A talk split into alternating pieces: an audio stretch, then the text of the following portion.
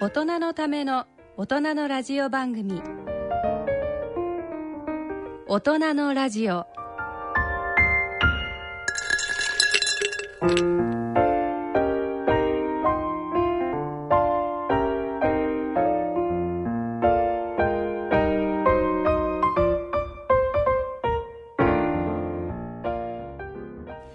ご機嫌いかがでしょうか？篠崎直子です。皆さんご機嫌いかがでしょうか？奈良正治です。大人のラジオ第4土曜日のこの時間は予防医学をテーマにお送りしてまいります。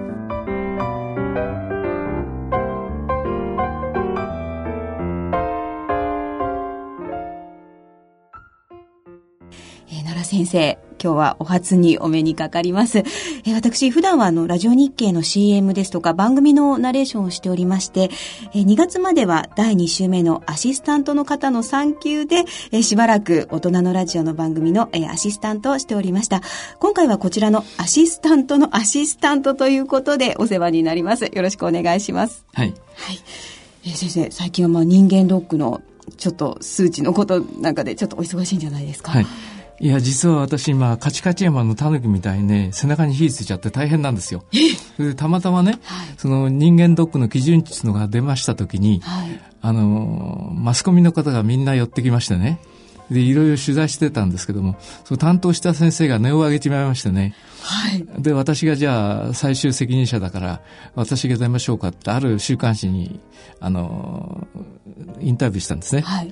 そしたら、私の言ってないね、あのーこの基準値のね、はい。張本人が告白したとかね、それからあの、うんと血圧は、あの、高くてもほっとけとかね、そんなこと全く言ってないんだけど、あの、誤解されましてね、はい。それでそれからもうあっちこっちから鉄砲玉飛んでくるし、あの、各医学会からね、私に抗議が来るし、かえっ、と、日本医学会ってその、えーそういう学会を束ねてるところなんですね。はいそこの偉い先生からお叱りの文章が来たりね。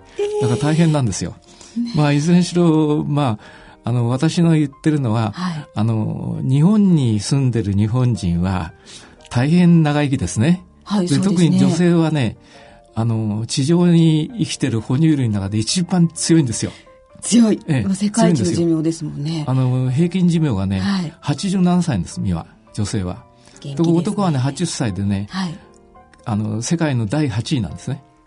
なんで8位になっちゃったかというとね、いろいろストレスが多くてね、男性は。ええ電車に飛び込んじゃったりなんかする方が非常に多いですから、今から5年ぐらい前にね、はい。えっ、ー3万3428人という世界記録作っちゃった日本は自殺の。自ら命を絶つ。今でも自殺とても日本は多いんですけどね。だから始終電車が止まってるでしょ？そうですね、ええ人身事故です。そういうことでね、はいあの、日本人の方は、あの、クリスチャンはね、はい。あの自殺は罪悪ってことになってますけど、日本人とはね、なんかで腹切ったとかね、責任取って、あの、首を出したとかね、そういう文化がありましたから、はい。だから、まあ会社の合併とかいろいろ合理化でね、あの自分の部下が辞めてったりなんかした時に、あの、申し訳ないっつってね、あの、電車に飛び込むつけちゃう人もいるわけですよ。そういうことで、日本はね、はいその責任取ってあの腹を切るっていうのは文化ですからあ、だからそれで男の方が多くなっちゃったんですね。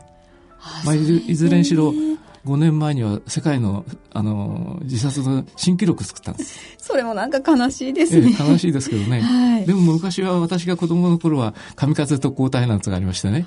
そうお国を守るために爆弾抱いて敵艦に飛び込んだっていうのが当たり前だったですから。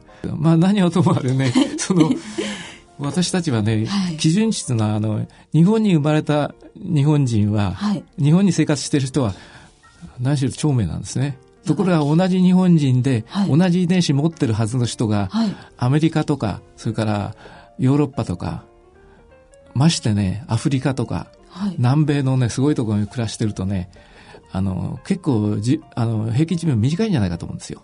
それで、人間ドック学会っていうのはね、はい大体、あの、はっきり病気と分かってる人来ないところでしょ？そうですそよね。れでね、はい日本人間ドック学会だけじゃなくて、あらゆるドックの、あの、施設にね、はい。年間500万検診に来てるんですよ。500万ですよ。で、人間ドック学会で、はいこの施設は絶対大丈夫だってとこから、集めたデータがね、150万人のデータがあった。もうウルトラメガスタディなんですよ。そうですね。で、しかも、あの、丈夫に近い人ばっかりでしょ。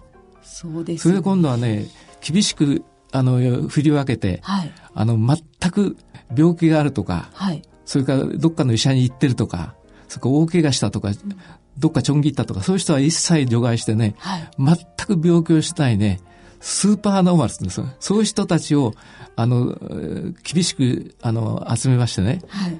で、しかもデータがきちんと揃ってる人を集めて、1万人のね、全く健康な人、はい。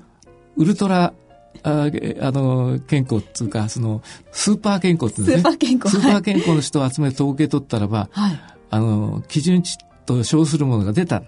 はい。そしたらね、はい。あの、例えばお薬飲んだとか医者にかかった人じゃないんですよ。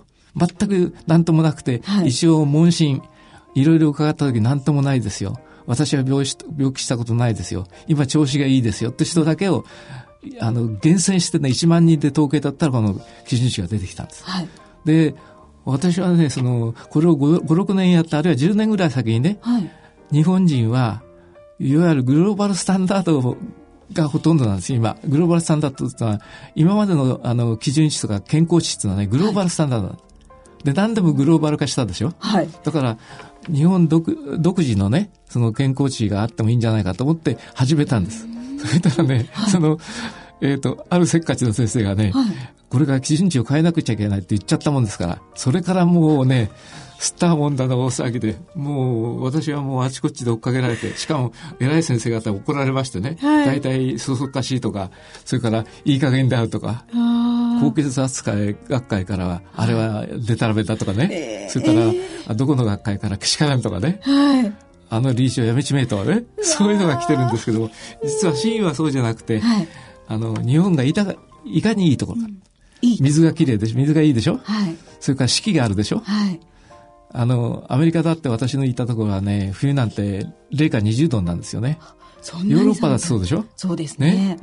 ましてアフリカに行くと、僕は赤十字の人間でアフリカ行ったことがあるんですけど、あの、気温が50度ぐらいなんですね。そういうとこ行ってたもんですから、はい。だから日本はいかにいいところかと。しかも戦争ないでしょ。そうですね。あと、特に男の人は神風特攻隊なんかで飛び込んじゃったから、みんな死んじゃったわけでしょ。そうですよね。だから、いかに戦争っていうのは大変かってことわかるんですけども、はいだから、あの、平和っていうのはいかにいいかってことで、そういうものを始めたんですよ。そしたらね、誤解されましてね、あれ、けしからんと基準値を変えるのはね、なんか圧力があったんじゃないかとかね、そんなこと全くないんですよ。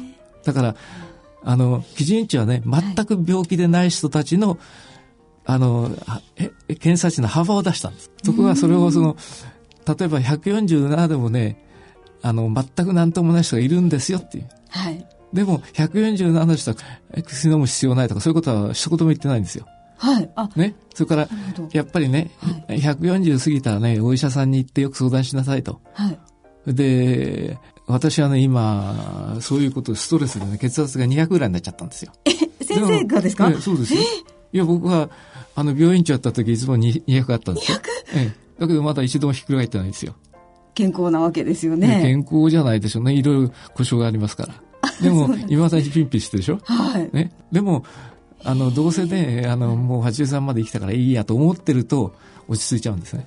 逆にね、リラックスしてただ今、。勝ち山の狸ですから、お尻に火がついてますから、だから血圧上がっちゃうのと、これは当たり前の話で、まあ別になんとことないと思ってるし。いや、もう、先生だったら。でも薬はもう、今でも十何種類飲んでますけどね。はい。薬を飲むと毒だとかなんとか言ってる人がいますけど、そうじゃないんです。今の薬ってのはとっても良くなりましたから、あの、私なんかはもう、ある病気でね、はい。あの、15、6年の薬飲んでますけど、まだな、全く副作用も出てませんし、だから薬飲むと危ないからやめろとかね、そういうこと言ったこと全くないです。かかりつけの先生によく相談して、血圧がちょっと上がったとか、ちょっと下がったってことね、一喜一憂しちゃいけませんよと。はい。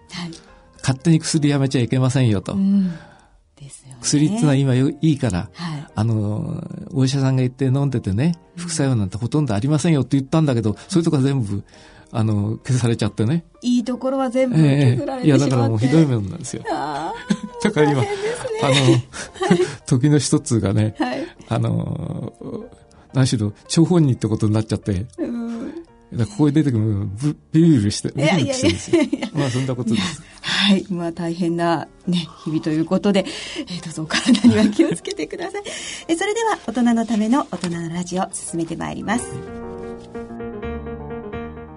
大人のための大人のラジオ。この番組は野村証券ほか各社の提供でお送りします。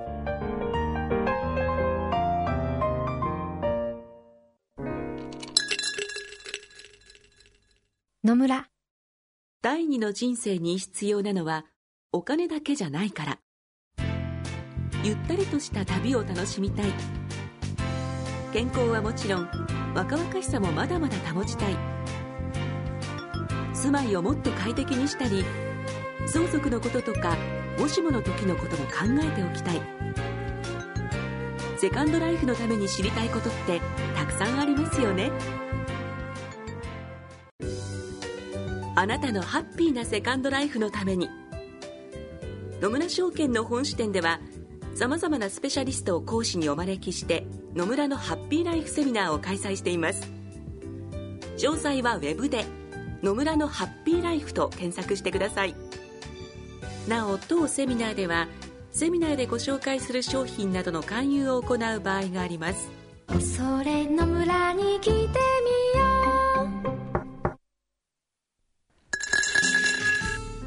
う。大人のための大人のラジオ健康医学のコーナーです続いては健康医学のコーナーです。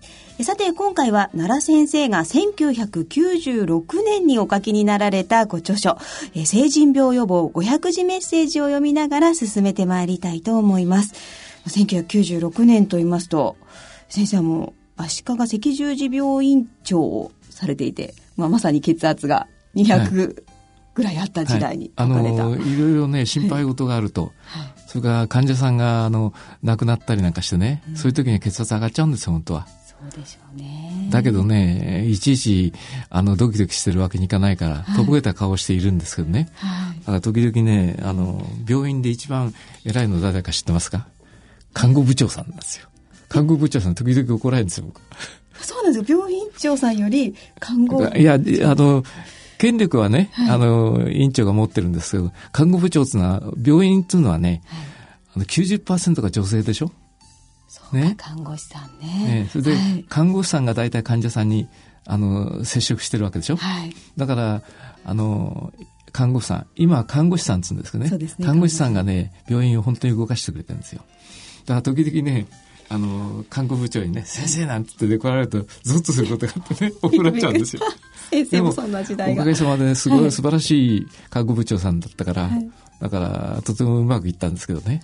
そうなんです、ね、だからそういう看護部長さんに怒られると血圧が200ぐらい上がっちゃうわけですよ。そんな時代に書かれた本ということで。ね、はい。えー、それでは、えー、成人病予防500字メッセージ。まずはこちらをお聞きください。早死にか長生きかはここで決まる。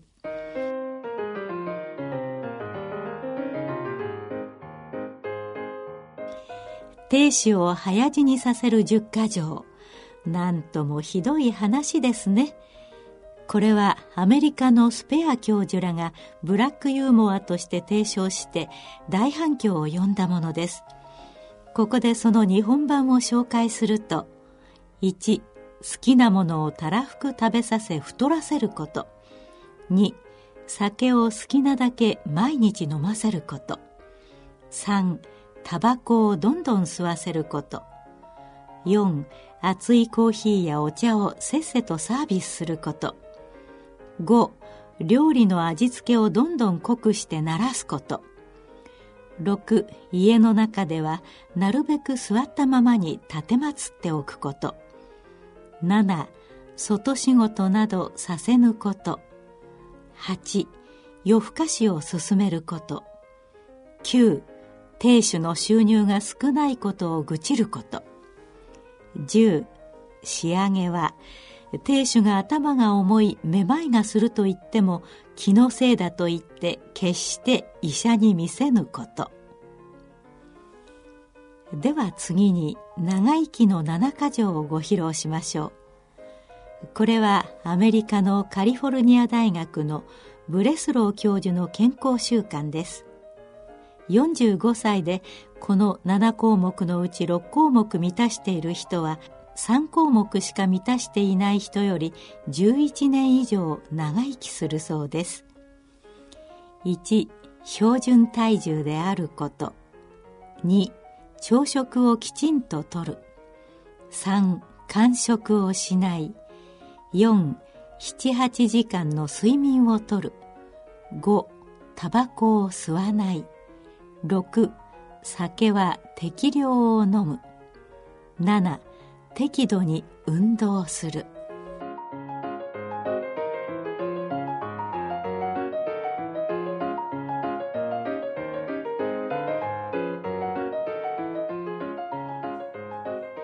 これは早死にか長生きかはここで決まるということで、すごいのが出てきましたね。そうですね天使を早死にさせる10箇条。早死にさせる10箇条っていうのは、あの、ちょうど私が本を書いた時に、アメリカの有名なスペア教授っていうのがね、はい冗談半分に、あの、カフェテリアで友達と作ったんだそうですね。そしたらそれが評判になっちゃって、はいそれで、まあ、それは冗談ですけども、アメリカ人、アメリカ中の奥さんたちが一生懸命それを始めたって、それはジョークですよ。はいブラックジョークなんですけども、あの、かなり有名だった話なんです。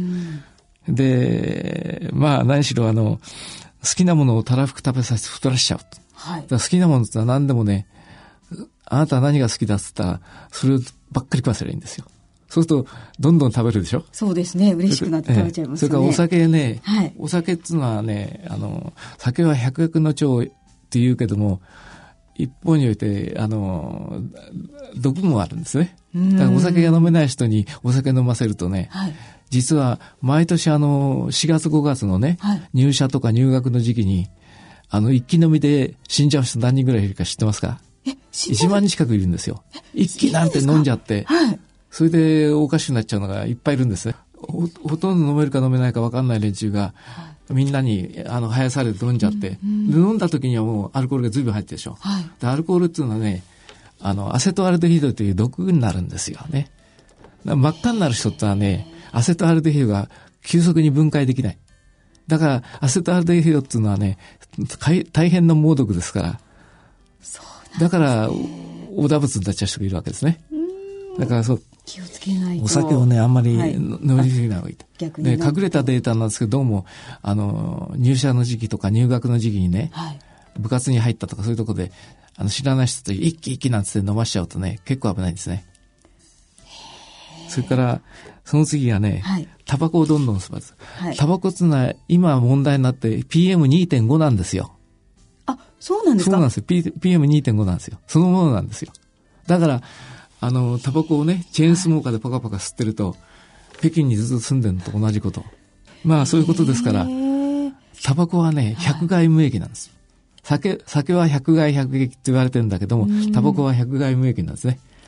そうなんですねええだから、タバコをお吸いになってる人はぜひやめていただきたいです。特にね、ご婦人の場合には、はいこれから、あの、子供さんを産む可能性のあるご婦人はね、タバコ吸うの非常に危ないんですね。うんって言われますよね。ええだから、時々あの、若いお嬢さんがね、はいタバコ吸ってるの見て、あ、かわいそうだなと思うことあるんですけどね。うん増えてまあ、そういうことで、タバコは吸わせない。はい。それから熱いコーヒーを、熱いお茶をせっせと飲ませる。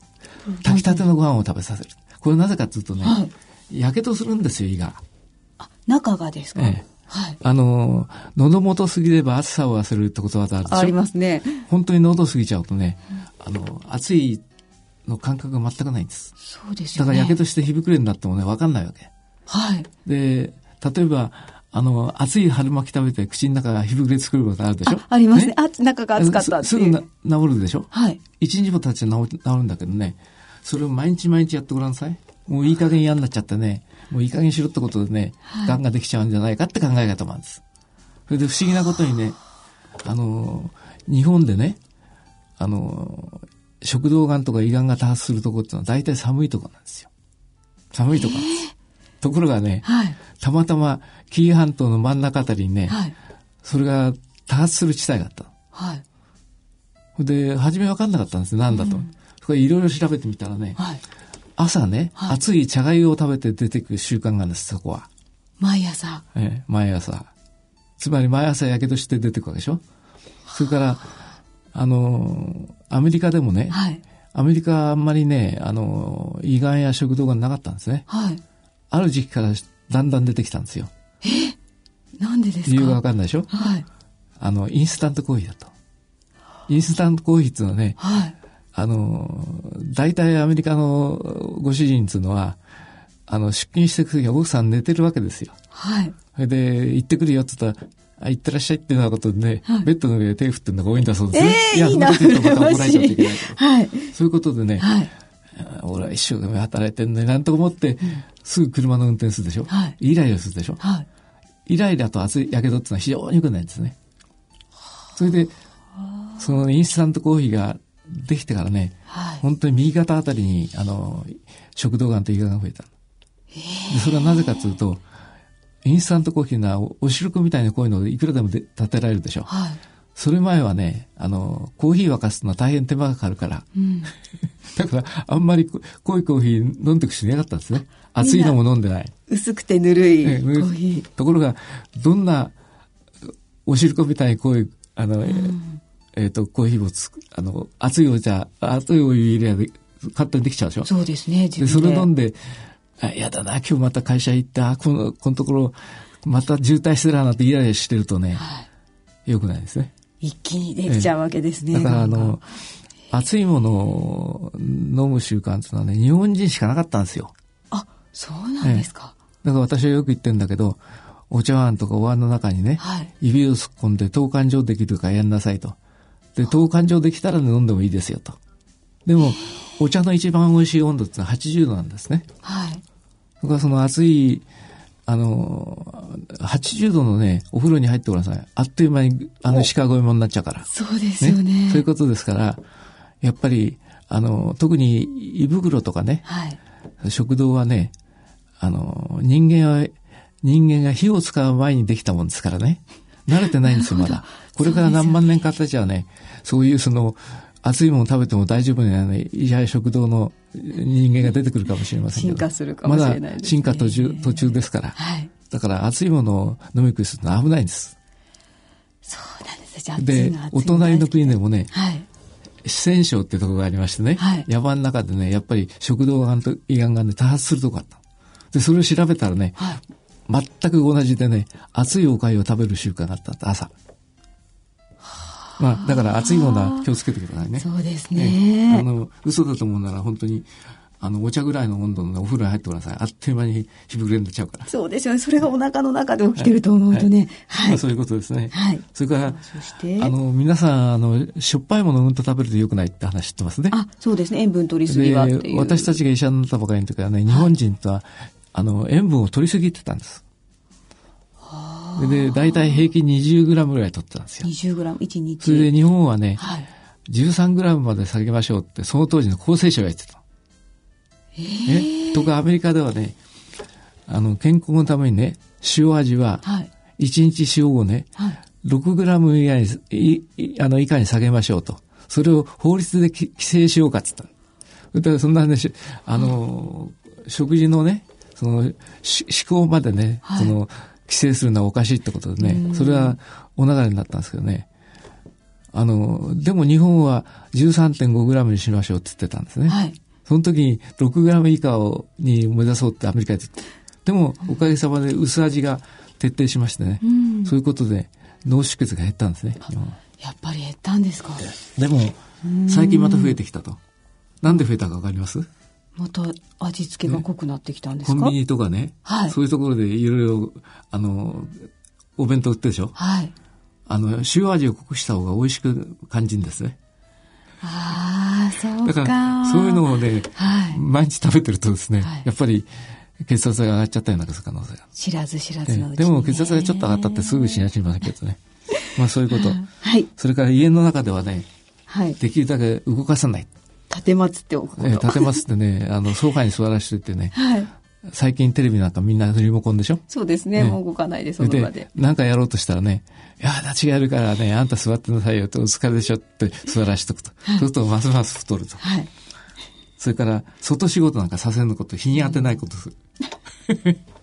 お日様に当てない。アメリカはね、はいあの、えっ、と、土曜日曜休みでしょ？はい。で、土曜日はね、はい。旦那さんは大抵、あの、庭ありますから、向こうの平均的なうちは。はいで、庭で草刈りやるわけですよ。はい。でも、そういう時はね、奥さんまりやらない、旦那にやらせる。へえ。でいあの、うんと、おお前ね、手伝ってくれなって、いやいや、って言ったわけで、手伝わないとか、あの、奥さんが出てくとね、はい。旦那さんは、あの、あんた、仕事で大変なんだから、うちでテレビ見てたいっていうのを一つの手なんですね。ああ、なそるほど。れから夜更かしを進める。ああ、夜更かし。えそして亭主が眠くなったら揺り起こしてね、ちょっとサービスしなさいってこと言うわけですね。寝かせない。寝かせたい。それから、あの、これはね、高級戦術なんですけどね。はい。あの、亭主のね、はい。あの、収入が少ないことを愚痴るんですって。ええ。毎日。で、それはね、直接言っちゃいけない。直接言わないで、はい隣の奥さんはね、何カラットのダイヤモンドしてんですよとかね。で、ああの、隣は時々で、はいあおあの、お揃いでね、あの、演劇に行ってるとか、え映画を見に行ったとか、そういうことを言う。はい。でもね、あなたが一生懸命働いてんだから、私そんな贅沢はいりませんと。そうすると男ってのは負けず嫌いだから、はい口しようと思いながらね、あの、頑張るわけですね。はい。で、あのー、ご亭主はね、はい月給鳥という鳥なんですよ。鳥、で、月給鳥。とはい。鳥っていうのは、あのー、巣に帰ってくるわけでしょ？はい。巣に帰ってきた時ね、はい。あの、いたずら坊主が下を巣をつっついたりなんかすると、ノイローゼになっちゃうんですね。だって、静かに休もうと思ってるとこドタバタやられる間みんなおかしくなるでしょ？そうですね。そういうことなんで休す。月給鳥っていうのは、あんまりつつくとね、はい他に巣作っちゃう可能可能性あるの。奥さんがギャーギャー言うと。他にねええ、安心できる赤常人にねね。、巣作ったりなんかするといけませんから。まあそんなこと言うとまた怒られちゃうけども。で、収入が少ないことをね、はい。言われるの一番ストレスなんですね、男男のの人は。人はそうなんですね。だから、亭主が、亭主がね、はい頭が痛いと、このちょうど調子変だって、あんた気のせいよっつってね、病院に行かせない。うわーそうすると、意地悪。あの、まあ、意地悪と言われないで、あんた気のせいだからしっかりしなさい、大丈夫だよっていうようなこと言ってけばいい。医者に行かせなきゃいい。そうすると、早く死んでくれる。です、これはいけないです。その裏をやりゃいいんです。そうですね。裏をやると、それで、その次にね長生き、はい。長生きの七か条、これはもうアメリカで非常に有名なんですけども、はい。カリフォルニア大学のブレスローって有名な教授がいるんですよ。はい。で、45歳でこの7項目のうち6項目満たしてる人は、はい3項目しか満た満たしてない人から比べるとはるかに長生きだと。もう。10年以上長生きする素晴らしいと。で、ね。まず見方が標準体重である。うーん。朝飯を必ず食べてる。おー朝食。朝飯食べるってのが大切なんですね。へえ。それから、間食いしないと。完食。ええはい。焼き芋が、あの、音がするとね、あ買ってこいって買ってきて食べちゃうといけないです。ダメなんですね。それから7、8時間休ませると。ただね、私ぐらいの年になるとね、睡眠時間はだんだん必要なくなってくるんですよ。あの、赤ちゃんっていうのは始終寝てるでしょ？そうですねお乳飲んでる時だけ起きてるでしょ？はい。あれはね、寝る子が育つんだけど、そうじゃない。育つから寝るんですよ。あ、育つから寝てるんですよ。もうあなたたちの年になってあんまり育たなくていいでしょ。だから、7時、8時間でいいんですよ。私なんかもう縮んでいくだけだから、あんまり寝すぎるとボケちゃう。寝た分だけ成長しちゃうと。ええええ はい。だからまあ、何しろタバコっていうのは本当によくありませんか？ら、タバコは絶対やめた方がいい。やめた方がいいですね。はい。お酒も適量に飲んで、うんただ、どうもね、東洋人の、あの、特に日本人あたりでね、はいお酒飲めない人種、人種とか、お酒飲めない体質の人がいっぱいいるんですね。多いんですか？私もそうだったんですけどね、はい。あの、お酒なんかちょっと舐めただけでね、はい。真っ赤な顔して主天童人になっちゃうんですよ。で、主天童人いるうちはいいけどね、そのうち主天童人になってひっくり返っちゃう。だから、あの、赤くなってるやつはね、絶対飲ませない方がいい。そうなんですね。毒ですから。だから、一気飲みで、うん、一番近い人が毎年、病院に化石生まれたり亡くなっちゃったりしてるって言うんですね。それから適度に運動する。うん。あの、やっぱり歩くことが基本でしてね、はい。あの、例えば、高級自転車を買ってきて一生懸命ツーリングやったってしょうがない。あそれから、あの、ねいやいや、歩けばいいんです、一番。歩く方がいいんそれですね。から、あの、うんと、何つったらいいですか、あの、ジムに行ってね、はい。高いお金出してなんか、いろいろやったってね、うんしょうがない。そういう、あの、一番ただ、えあの、よろしくてね、はい。効果的なのは、そこで歩ってるのが一番いいんです。で、大体1日1万歩を目指して歩って言って。満腹系つけてね。ええでもはいあの、小さいお子さんが1日どのぐらい歩ってるかご存知ですか？小さい子っても。?2、3万歩歩ってるんですよ。え？子供たちは。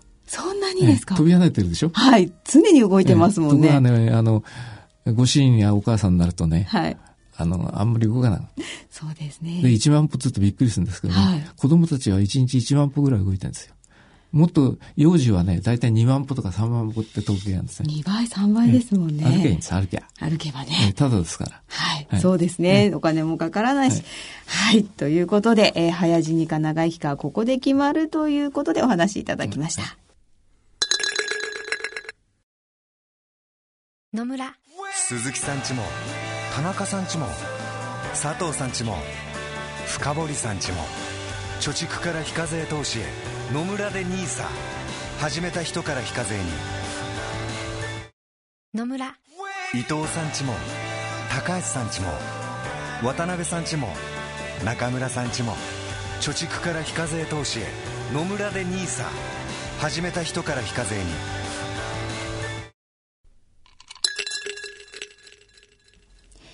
続いてはこちらをお聞きください。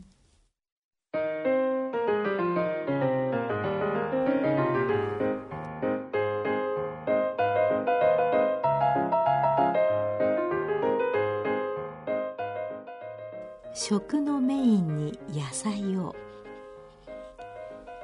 現在年頃のお嬢さんたちがおられるお母さんたちが育った頃は肉類が極端に不足していた時代でした。その反動のせいかお母さんが献立を考える際どうしてもお肉主体になりがちのようです。私の勤務する病院などでお嬢さん方に食生活のアンケートをお願いしてみたところまだまだ洋食派が過半数を占めています。そこでお母さん方にお願いがあります。この機会に料理の比重を肉食派から魚野菜中心の方に少しずつ移していただきたいのです。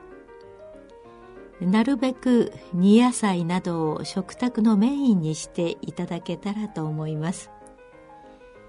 私たちの歴史や習慣は親から子へと伝えられていきます。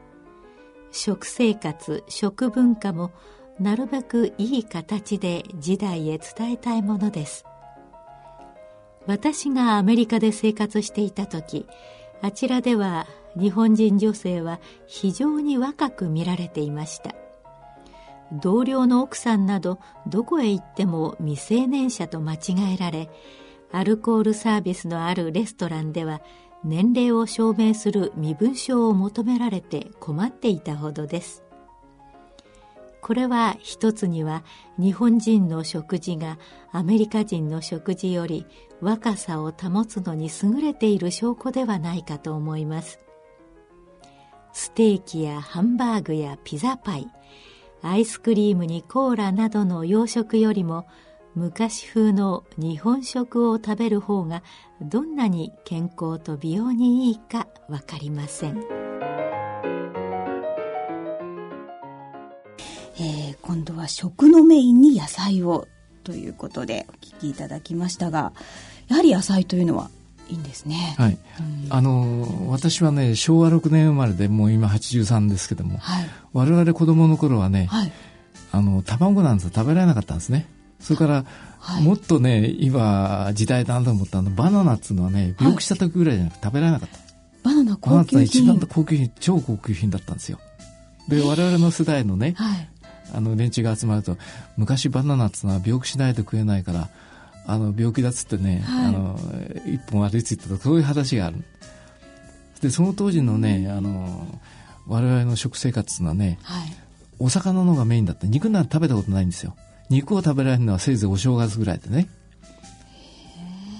それでたまたまねそのえっ、と肉を食べるっつうとね、ああのなんかの宴会なんかの時に肉が出てくると。肉って言ったってうんせいぜい豚のねはい。あの生姜焼きみたいなのしか出てなかった、牛肉なんだまずうんあの拝見したことなかったわけですね。でそういうその日本人はね、はい。その野菜食魚食だったんですね。うん。それから僕はアメリカに行った時ねあの2世や3世の人たちがね、はい。日本人は魚ばかり食べてるから魚臭いって言われるんだよってなこと言われたぐらいそれほど魚食べてたでただあの生で魚食べるってことはあの練習しないわけですね大体アメアメリカ広いからはい。それから今みたいに冷凍技術が進んでないからはい。アメリカの真ん中に暮らしてる人はねあのお刺身なんか食べたことないわけですよ火を通したおおあ魚。のお魚だったら少し古くなると生臭くなるでしょ、はいだからそういうの食べてると日本人は生臭いなってよく言われたことあるんだけどああ、そういうねそういう時代ですからはい。まあ何しろあのお魚にはねはい。あの DHA とかねはい。どこさヘキサエン酸痛大事なもの、はいそれからあの EPA エコサペントエン酸痛があってねはい。僕はよく後輩に「どっこいさんのエコラスだと覚えろ」というふうに言ってるんですよ。覚えやすいですね。でそうい。うものは非常にあの健康にいいってことが分かってきたんですね。血液をサラサラにするとかね。サラサラいろいろ言われておりますけど、はい。まあそれから日本人がなんで頭がいいかって魚食べてるんじゃないかって説もあるんですよ。あそう。どこさヘキサエン酸もエコサペントエン酸もはい。どうもその脳の発育に関係してるっていう論文もあるんですねだから日本人は魚食べてるからねはい。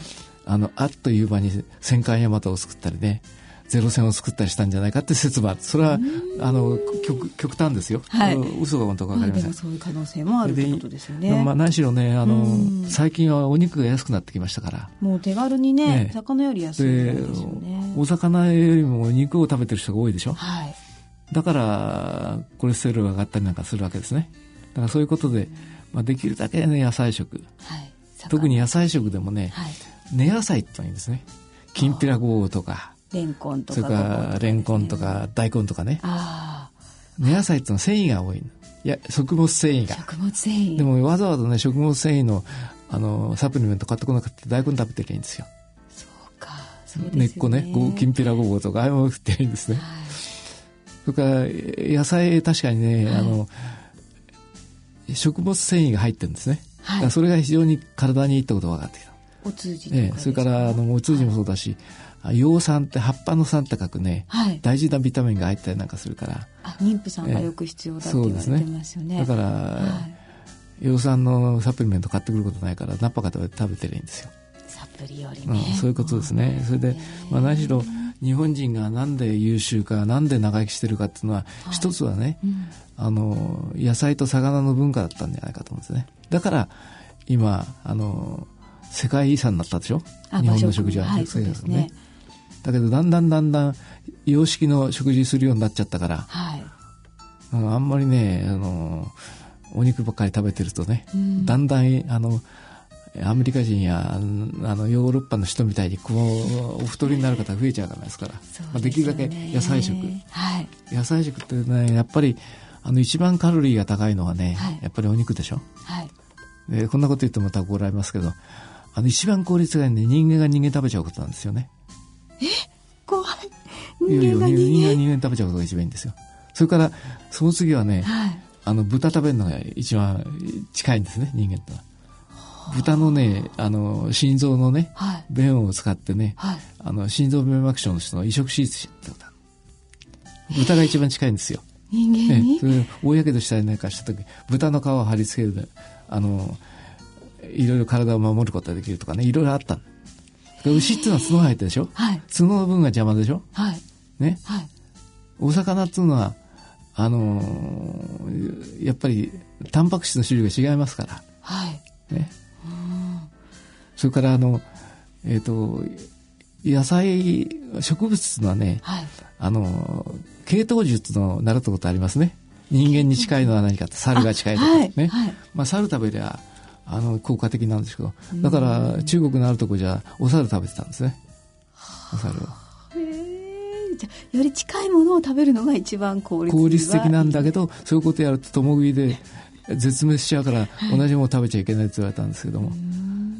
昔は人間が人間を食べてたことがあったんですね昔は、昔は。ええ僕なんか人食ってばかりいるからお前 そのうちバチャーだろって言われてるんですけど。まあいずれにしろあのー僕アメリカで時々増やしたのはねはい。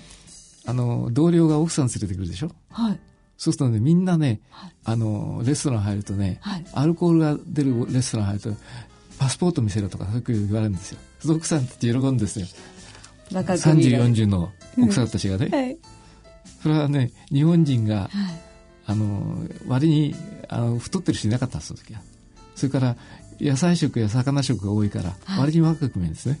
へえ。だから 今はね、あんまりお肉ばっかり食べてるとね、はい。大体あ外国人並みになりますから、パス。ポート見せろなんて言われないと思います。はい。まあ、あの若か若くいたいと思ったら野菜をいっぱい召し上がった方がいいです。そうですね。野菜と魚ですね。えそれでは続いてはこちらをお聞きください。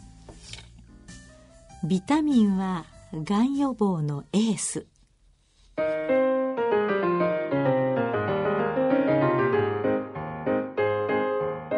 糖尿病や高血圧などの生活習慣病同様がんもかなりの程度まで予防が可能だということを知っていますか？がん予防に役立つ日常の工夫はたくさんあります。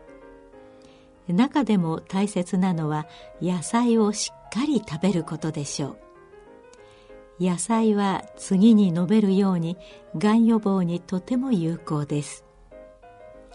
まず第一に野菜に含まれるビタミン類が体の新陳代謝を高めるとともに発がん物質を分解してくれるということです。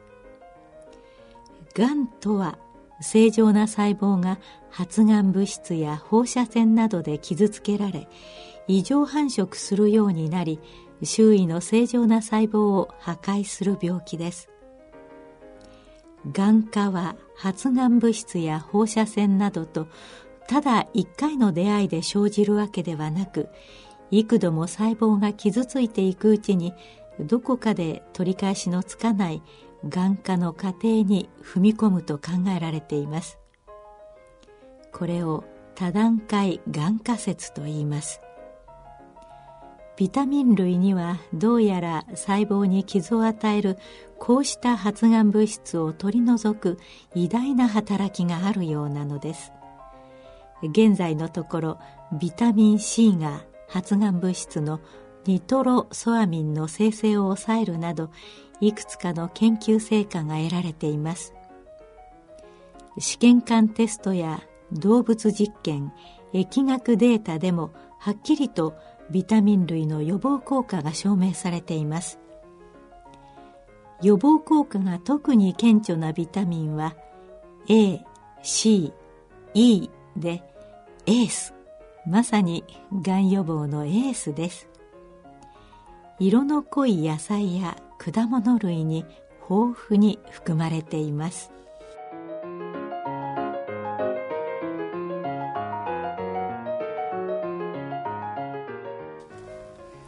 はい。続いてはビタミンはがん予防のエースということですが、ね、ACE です。あの、昔我々がね、はいあの、現役の頃は、はい。あの、患者さんがいろいろ弱ってる人が来ますね。はい。とビタミン C を入れてやろうやろうとかそういうこと言ったんだけど今はもうあのそういうビタミン類はサプリメントと称しましてね皆さんあのどんどん自由に買えるようになったからわざわざ病院で出さなくてもいいようになっちゃったんですね、うん。でもねエースはい。まあ私のこれは20年前に書いたもんですからどんどん医学は進歩しましてね、はい。こういうビタミン名こういうビタミン名こういうビタミンもあるってこと言われて、はいビタミン非常に多くなったんですよあ、昔より種類が昔よ増えた。りずっと増えたのでずっと分かってきたわけですねはい。例えばビタミン B 群の中に、あの、あるビタミン B1、B2、えー B6 とかね、あの、ビタミン B12 とかだんだん分かってきた。で、それぞれ役割があるんですけどね、はい。ビタミンって非常に大事なものなんですよ。で私の父親の頃はね、あの患者さんだいぶ弱ってるから、じゃあビタミン C を、ね、混ぜてやろうとか、そういう時代だったんですね。今はもうビタミン C わざわざあの入れなくてもね、皆さん、例えば、柑橘類、はいビタミン C ってことをご存知でしょ？そうですね。で、あの、サプリメント屋に行くといくらでも売ってますよね。売ってますね。コンビニでも売ってますもんね。だから、まあ、いちいちそういうこと言わなくてもいいんですけど、まあ、何せね、ビタミンがいいってことは、どうやら大体本当らしいってこと分かってきたんです。で、この、A、AC だけじゃなくてね、はい。他にもいろいろ、がん予防とかね、動脈硬化の予防になるビタミンがめっかってるんですけどね、まだまだ。まあ、どんどん医学進んでますから。まあ、いずれにしろ、あの、ビタミンってとても大事なもんで貴重なもんで、はい。私がアメリカにいた時もね、はい。あの、アメリカ人の人たちはね、まあ、くサプリメント屋さんですからね、はいそこ行ってビタミン類何種類も買ってきて、それこそ毎日お茶碗に一杯ぐらい飲んでたことがあったんですよ。まあ何しろ、あの、ビタミンっていうのは、あの、非常に大事なもんなんですが、今、ビタミンを、C なら C とかね、はい。あの B とか B12 とかね、そういうのを、その、分離して抽出することができる時代になりましたから、はい。ビタミン B12 が欲しいとか、うんそれ。から9点ナッツがありますね。あ、9点えーあります9点とか、そういうね。ものを、あの、いろいろ、あの、大変な効能があるということで、あの、飲まされてますけどね。はい私もいろいろ病気があるから、9点は結構飲んでますけどね。先生ご自身も、えええーまあ何しろあの、エースっていうのは野球のエースのピッチャーってでしょ？はい。あ全くそうで、そうで、その頃はまだ、あの、ACE ぐらいしか、はい。あの、注目されてなかったら私エースって書いておいたんですけどね。うん、ACE が。で、まあ、ビタミン類は日焼け止めに C がいいとかって皆さん知ってるでしょ？そう言いだから、そういうものを適当に、はい。うん。でも、バカに飲む必要ないです。あの、お小水がね、黄色くなるほど飲むことはないんですよ。あの、ビタミン C をいっぱい飲みますとね、はいあの、お小水が黄色くなることです。それからもっと傑作なのは、傑作って怒られてしまいますけどね、あの、お正月になるとね、はい。あの、手のひらが黄色くなる人がいいんですよ。みかんの食べ過ぎなんです。みかん食べると手が黄色くなるっていうの。みかんの缶に川椒って書いて、カンピショって言うんです。で、本当に黄色くなっちゃうんですね。そこまで食べる必要はまあええないけれども。まあ日本人はあの、はいえっ、と、割にあの肌が綺麗でね、はいあの、薄い人種ですから、あの、ビタミン C がどんどん沈着すると黄色く見えるんですよ。ええでそれでカンピショって言うんです。あの、特に手のひらが黄色くなりますから。はい。まあ、それまでしなくてもいいんですけど、あの確かにあの、ビタミン C っていうのはとてもいいもんですね。体には。ただしね、はい。あの、歯医者さんで、はい。いろいろ歯の治療してる人がね、はい。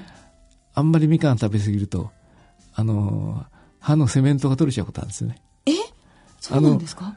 テレビ見るときみかん食べた、みかんを剥いた手でテレビ触っちゃいけないってのご存知ですか？いや、知らないです。いや、プラスチックがね、傷んじゃうんですよ。みかん、え、だから、ちゃんとそういうものを、あの、プラスチックのものをいじくるときはね、はい。あの、ちゃんと、あの、手を拭いたり洗ったりしてからやった方がいい。あだ歯医者さんで使ってるね、はいあの、接着剤があるんですよ。はい。それは、あの、みかんを食べ過ぎるとね、はい時々その、それが緩んじゃうこと。だから私も、今はもうインプラントっていうのやってますから、そういうことないんですけども、あの、いろいろ歯にセメントを入れてもらったりなんかした時ね、はい。なんだかね、2月3月でポロッと落ちることなんですよ。だから私みかん大好きですから、食べ過ぎるとね、それが、あの、えっと、セメントを少しね、溶かしてね、溶かして。落っこっちゃう特にお餅食べるでしょ？はい。お餅食べるとお餅にぺったりくっついて抜けちゃって大変だっつってよく、あの、歯科の先生のとこ行ってね、またやったんですか？ってよく怒られたんですよ。そうですよね。溶けて、ポロッとね。そうですね。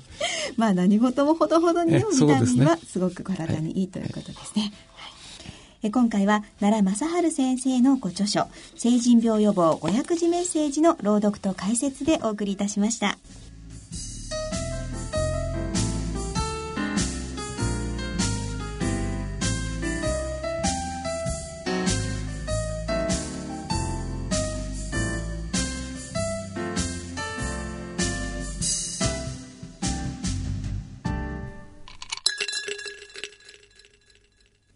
野村。鈴木さんちも伊藤さんちも高橋さんちも中村さんちも渡辺さんちも田中さんちも佐藤さんちも深堀さんちも貯蓄から非課税投資へ野村で NISA 始めた人から非課税に。大人のための大人のラジオえーさて今回の大人のラジオはいかがでしたでしょうか？まあね、私もやっぱり肉簡単、調理も簡単なので、どうしても肉食に行ってしまってたんですが、若く見られたいので、これからちょっと魚とお野菜をいっぱい食べようと思いました。まあ、きんぴらごぼうとかね、はいおろし大根とかそういうものを召し上がってください。あそうですねれから、あの、えっ、と、お芋もいいですね。あ、お芋。えーだから焼き芋さんが見えたら、焼き芋屋さんが見えたら、お買いになってお召し上がった方がいいと思うんですけど。ただ、あの、時間外にあんまり食べない方がいいんですよ。はい。ちゃんと。3食に抑えておいた方がいいですよ。そうですね。完食はいけないんですよね。はい。3食きちんと和食中心ではい食べたいと思います。えさて、番組では疑問、質問、ご意見、ご感想をお待ちしております。宛先はこちらです。郵便の方は、郵便番号105-8565、ラジオ日経大人のラジオ係まで。あるいは、ラジオ日経大人のラジオの番組ホームページからの投稿もお待ちしております。それではお時間となってまいりました。お相手は私、篠崎直子と、奈良正代です。えー次回の放送、来月6月28日の放送となります。次回の放送まで、さようなら。さようなら。